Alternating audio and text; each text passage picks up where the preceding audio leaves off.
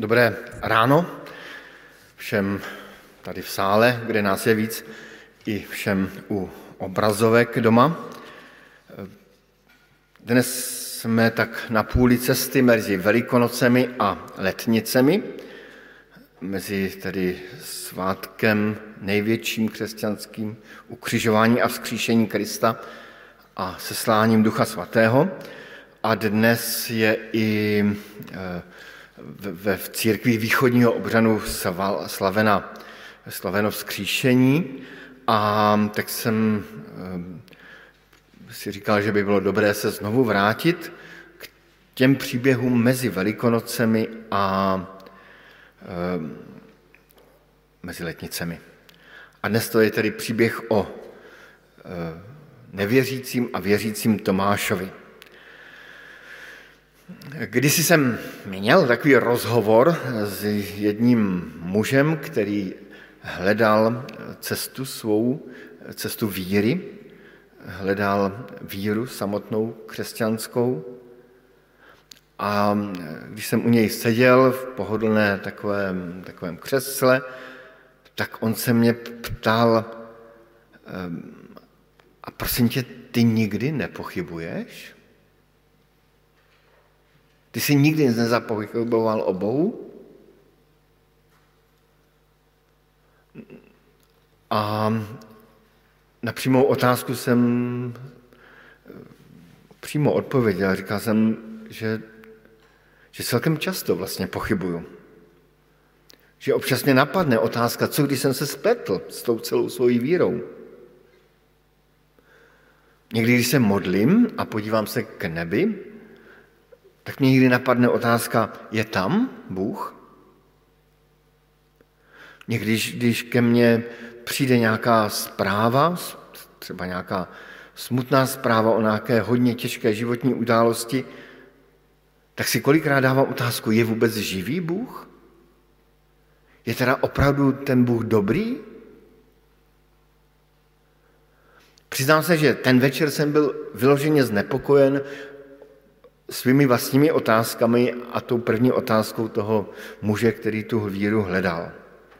A za týden jsem se setkal se svým kamarádem, eh, misionářem, eh, nejlepším misionářem mého života, snad můžu říct i jeho jméno, Dick Sechler, třeba nás poslouchá z Ameriky. A to byl takový muž, takový velmi moudrý, jemný, decentní, s dlouhým vousem, takového prorockého, prorockého výrazu nebo prorocké tváře a takového bytostného reformovaného vyznání. Já jsem mu říkal, ty Diku, prosím tě, ty jsi nikdy nepochyboval? Ty jsi vždycky věřil stoprocentně? A jeho odpověď mě dodnes fascinuje. S takovým klidným pokojem se na mě podíval a řekl, absolutely tady vždycky stoprocentně věřil. Nikdy ho nenapadla ani stín pochybnosti. A tak tu máme srovnání dvou lidí a i v Bibli máme eh, srovnání podobně, podobných lidí. Byl tady Tomáš, který říkal, dokud neuvidím Krista, tváří tvář neuvěřím. A byl tu Jan, o kterém čteme v Janové evangeliu, že uviděl a uvěřil uviděl prázdný hrob a uvěřil. Sice mu to taky chviličku trvalo, bylo tam něco malinko, to jsme si říkali letos o Velikonocích, ale uviděl a uvěřil. Ten Tomáš má pověst nevěřícího e, učedníka. A přiznávám, že mi vždycky bylo Tomáše tak trochu líto, protože dostal takový nečestný titul, nevěřící Tomáš. Používají to i nevěřící lidé, když jsou někomu říct, že jako stále pochybuje, tak ty jsi takový nevěřící Tomáš. Když čteme ty evangelia, vidíme, že úplně všichni učedníci, snad kromě toho Jana, pochybovali. Vždycky mě fascinuje ta událost po tom skříšení, jak učedníci zasedají a, a vůbec nevěří těm emotivním ženám, který tam co si jako na ně vykřikují, prostě učeníci zasedají, tak jako muži často zasedají a třeba těm ženám, které přináší dobrou zprávu, moc nevěří. Všichni pochybovali a on Tomáš um, měl problém s tím, že byl úplně poslední, kdo se nesetkal s Kristem, nebo jeden z posledních. Tomáš měl zřejmě zvídavou povahu. To znamená, že neskrýval své pochybnosti a dával pochybnostem volný průchod. A díky nim dával zřejmě i dobré otázky, které otevíraly dveře velkým slovům. Jednu z nich máme v písmu zaznamenanou, když pán Ježíš říká učeníků, víte, kam jdu? Cestu znáte? Tak Tomáš dává otázku, pane, nevíme, kam jdeš. A jak bychom mohli znát cestu? A na to Kristus odpovídá, jak odpovídá? Eh, asi odpovídáte správně určitě a vy u obrazek jste si určitě taky odpověděli správně, že pán Ježíš říká, já jsem ta cesta, pravda i život. Kdyby nebylo Tomáše, který měl takové jakési pochybnosti, tak by nebylo ani toto krásné vyznání. Já jsem ta cesta, pravda i život. A v tom přičteném oddílu taky čteme krásné vyznání toho Tomáše, kdy říká Pán můj a Bůh můj. Um, profesor Smolík, již dávno zemřelý eh, znalec starého zákona, poznamenal k Tomášovi tuto větu a mi se líbí. Pochyboval, abychom my nemuseli pochybovat. Jako kdyby předpochyboval naše pochybnosti. Pán Bůh nás ale vede k tomu, abychom nepochybovali, ale věřili. E, to bych rád potrhl. Dnes se hodně mluví o pochybnostech, o tom, jak jsou důležité a správné. Ale Bible jasně říká, až nekompromisně, bez víry není možné se líbit Bohu. Tedy bez rozhodnutí důvěřovat něčemu, co se nám zdá eh, důvěryhodné, není možné se Pánu Bohu líbit. Proto se ptá Kristus a poštola Petra, proč si pochyboval? Proto připomíná učedníkům a ptá se jich, proč máte malou víru? A naopak oceňuje víru pohanského setníka, který za ním přišel, aby uzdravil jeho dítě. A pán Ježíš říká, tak velikou víru jsem nenalezl ani v Izraeli, který oceňuje pohana, že on věřil a, a pán Ježíš si toho cení. A i toho Tomáše Kristus napomíná a říká mu, nebuď věřící, teda naopak, eh, přestaň být nevěřící, ale začni věřit. Nebuď nevěřící, ale věřící. Ten příběh Tomáše končí takovou bytostnou víru, vírou, hlubokou vírou, která se zřejmě ani nepotřebovala dotknout, dotknout Krista. Vidí a vyznává, pán můj a Bůh můj. Tedy Bible si velice cení víru. I v běžném životě je ztráta důvěry obrovský problém.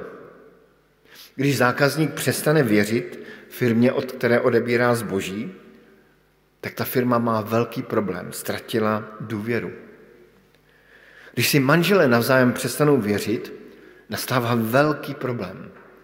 To je to nejtěsivější, že si manželé, když si manželé nevěří. Když pacient přestane věřit svému lékaři, je problém jak u pacienta, tak i u lékaře.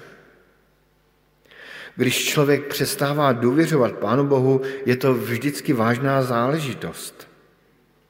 Dovedu si představit, že to musí být Pánu Bohu velmi líto, když mu jeho děti nevěří. Jak zraňující je třeba pro špatného rodiče, když mu jeho děti řeknou, tati, my ti nevěříme, Už jsem to víckrát zažil, že, že otec sliboval, už nebudu, děti, já už nebudu pít, já vám to slibuju. Děti, já už na vás nebudu řvát, já už nebudu být maminku. A, a děti mu řeknou, tati, my ti fakt nevěříme. My už končíme. Ale jak to musí být smutné pro Boha, který nás stvořil jako své děti, který nám dal i důvěru, důvěru, že ten svůj životní příběh nepokazíme,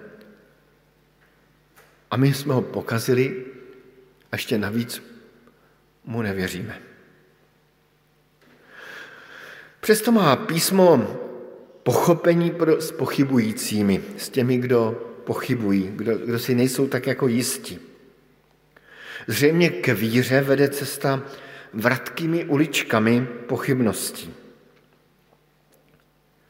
Víra ze své podstaty v sobě obsahuje prvek přemáhání pochybností. Tedy jako kdybychom se každou chvíli, každý den, každou hodinu znovu a znovu rozhodovali o tom, že něco, tedy v našem případě Bůh, je spolehlivý. I to apoštol Pavel hezky říká v 2. Korinským, říká, víra není vidění. Chodíme vírou, ne tím, co vidíme. Tedy víra není hmatatelná a super ověřitelná jistota. Víra je vždycky jen víra. My to vidíme i dneska ve světě, ehm, když se tak diskutuje o těch vakcínách, která je nejlepší a, a lidé některou vakcínou se nechcou očkovat, druhou ano. Existuje stoprocentní vakcína, jestli tomu dobře rozumím, prostě ze samé podstaty nemůže existovat. Nezbývá, než buď to věřit, nebo nevěřit. A stejně tak eh, ani ve víře, jako kdyby těch 100% nebo 150% těžko může být, vždycky je to jenom víra. Naše rozhodnutí, že Bůh je spolehlivé. Básník Vladimír Holan, eh, český básník, napsal eh, báseň, velice půvabnou báseň, která se jmenuje Poslední list. O tom, jak poslední list na stromě se chvěje ve větru. A v té básni, kterou doporučuji někde třeba si najít a přečíst, je potom věta, co je bez chvění, není pevné. Co je bez chvění, není pevné. Tomáš Halík později takto nazval celou svou knihu. Co je bez chvění, není pevné. Tím výrokem jemného básníka se dnes řekl bych, až snad ospravedlňuje pochybnost. Ale výrok toho, výrok toho básníka vyjadřuje, že víra je vždycky jakýsi vnitřní dialog v našem srdci mezi důvěrou a pochybností. Mezi 100% a třeba 95% nebo třeba míní. A Bible to ví. A tím víc to ví Pán Bůh, že ta víra v sobě jakousi stopu pochybností skrývá. Proto Pán Ježíš i vychází těm pochybnostem stříc. A tomu Tomášovi neříká, že je hloupej. Říká mu, pojď, dotkni se mě, dotkni se těch mých rán. V podstatě nabízí Tomášovi úplně to stejné, co nabídl ostatním učedníkům, když přišel mezi ně, s nimi jedl, ukázal jim své ruce, ukázal jim svůj probodený bok. Tedy nabízí jim jakýsi fyzický kontakt. Všichni si ho mohli ohmatat, očichat. Kdo ví, co dělali, nevím.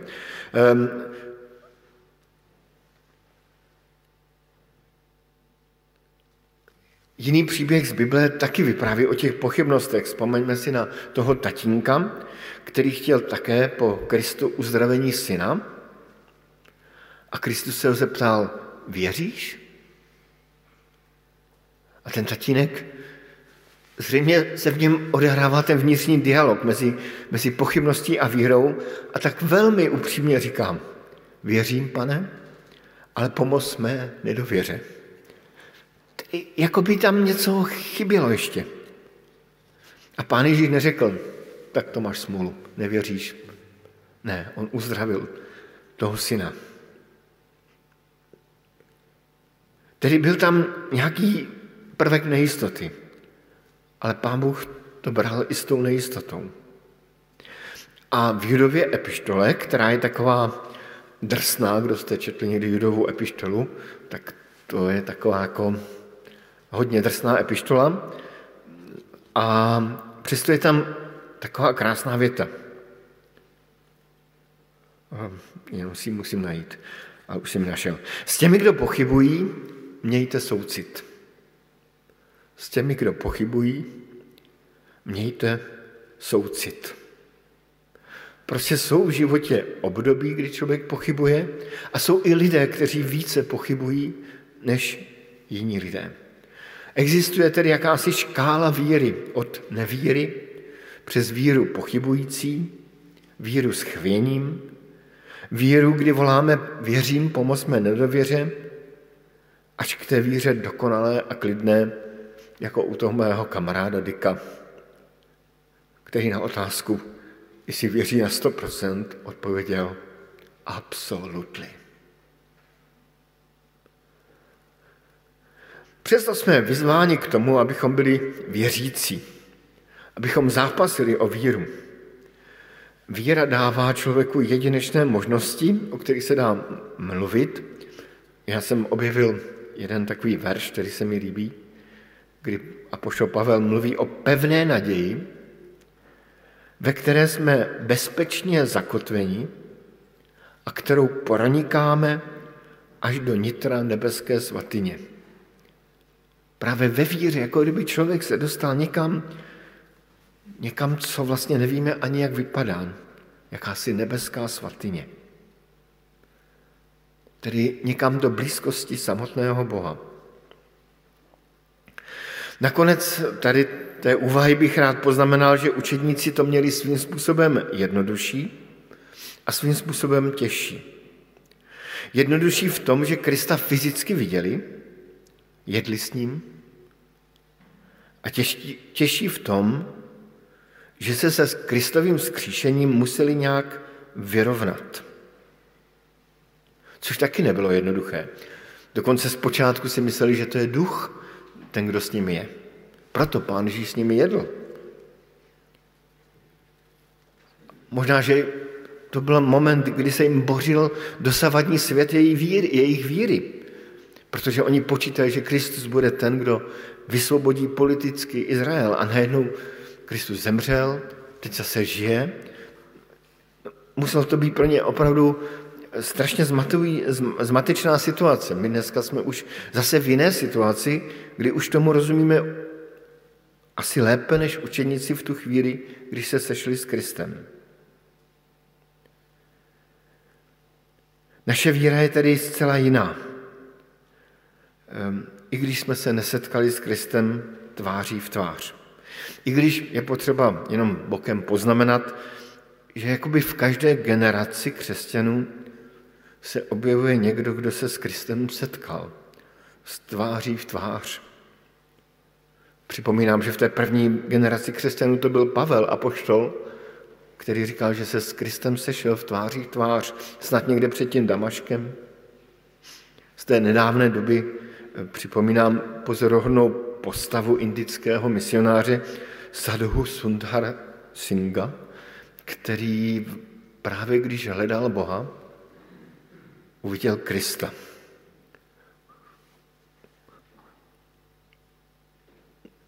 Každopádně eh, vykladači písma mají za to, že to slovo blahoslavení, kteří neviděli a uvěřili, které pán Ježíš řekl Tomášovi, neplatilo ani tak pro Tomáše, jako spíš pro nás. Protože my jsme generace, kteří nevidíme, ale přesto věříme. A to, to je právě i jakési ocenění ze strany Krista i pro nás. Kristus tam v tom příběhu vyzval Tomáše, aby se dotknul Kristových ran. Můžeme to udělat i dneska my, když nevidíme a přesto věříme? Zřejmě nějak jinak, ale přesto můžeme. A tomu tématu bych věnoval jenom závěr toho kázání. Kristus tedy říká Tomášovi, polož svůj prst sem a pohleď na mé ruce a vlož svou ruku do rány v mém boku. Nepochybuj a věř.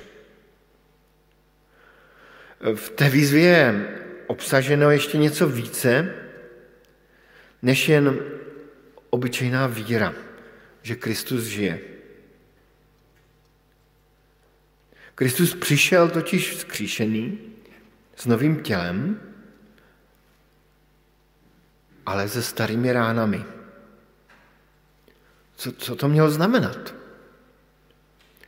To nové tělo není tak úplně nové, ale furt staré.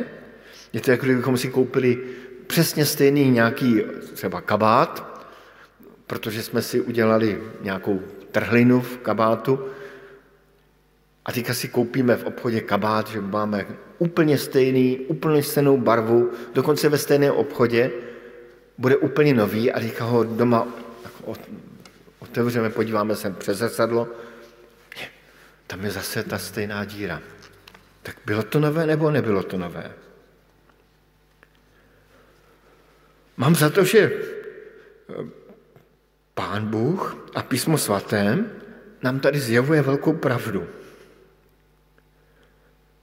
Že totiž to skříšení nebylo jenom nějaký lacený happy end, že všechno dobře dopadlo, tak jako máme rádi filmy, kde to nakonec všechno dobře dopadne, že se cítíme být tak v pohodě na konci toho filmu,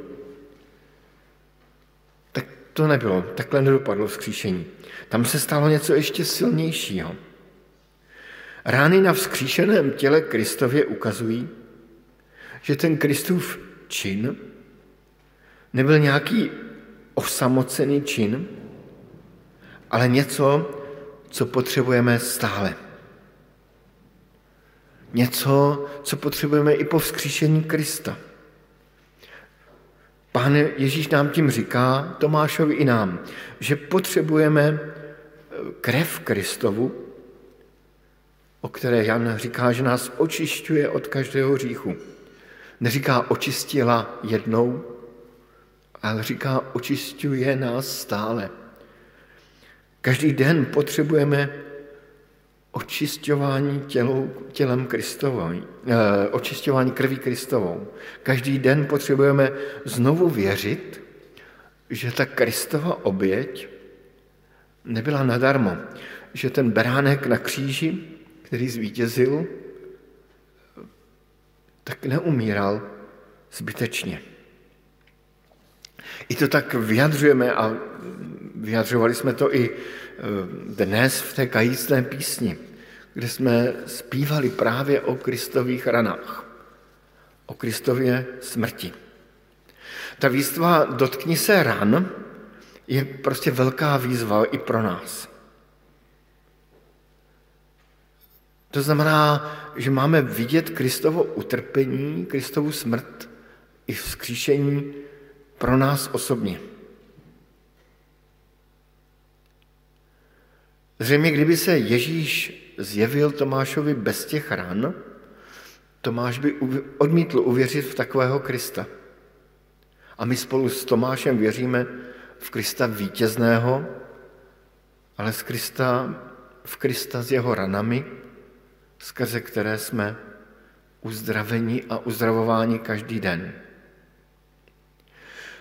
Když si před, je, to raději nebudu počítat, ale už je to dlouho, jsem měl křest. A před tím křtem jsem, ehm, bylo mi asi 20 v té době, tak jsem si vyšel na takovou procházku a chtěl jsem během té procházky nějak přemýšlet nad svým životem, a modlit se a nějak ehm, si to všechno, co jsem prožil za těch 20 let, dávat dohromady. A během té procházky jsem prožil spoustu zajímavých chvil a asi by dokázal i vyprávět jednu po druhé. A jedna z těch chvil byla ta, že jsem šel kolem nějakého lesíka a na místě, kde bych to vůbec nečekal, kde ani nebyla cesta, nic, jsem objevil kamenný kříž a na něm takový eh, jednoduchý, možná bychom řekli až dětský, dětínský, barokní eh, nápis. O člověče málo stůj, rány moje rozvažují. Rány moje kynou, tedy jako něco mi říkají, léta tvoje hynou. Přijde smrt a soud tobě nastane. Kam se tvoje duše dostane?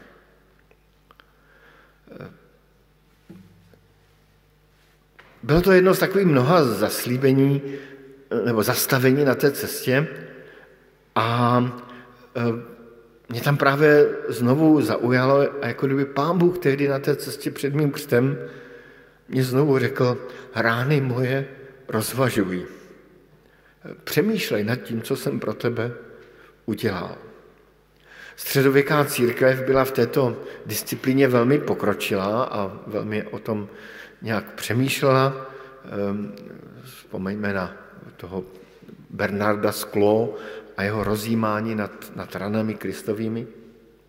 A na tu mystiku eh, navázali i evangeličtí pietisté, kteří také rádi rozjímali nad ranami kristovými. A dělali to až někdy tak, jakože se nám to mohlo zdát až divné. Ale přesto bych pozbudil každého z nás, abychom eh, věnovali nějaký čas nad tím, co pro nás Kristus udělal, co znamenají, znamenají ty jeho rány, ten jeho probodený bok. My budeme dneska slavit večeři páně a při té večeři páně, aspoň tady na cukrové, když podáváme chleba, říkáme tělo Kristovo. Když podáváme víno, říkáme Kristova krev. Já jsem vždycky s určitými rozpaky toto takto říkal, zejména kvůli tomu, že jsem si uvědomoval, jak vážnou věc v tu chvíli říkáme a jak eh, vážné věci se dotýkáme. Tak přeji sobě i nám, aby, abychom se těch věcí opravdu dotýkali a abychom byli těmi věřícími, abychom se připojili k těm, o kterých pán Ježíš řekl, blahoslavení ti, kteří neviděli, my jsme neviděli a uvěřili, kteří i v té večeři páně uvidí něco mnohem víc, než jenom chleba a víno, než pouhý symbol. Amen.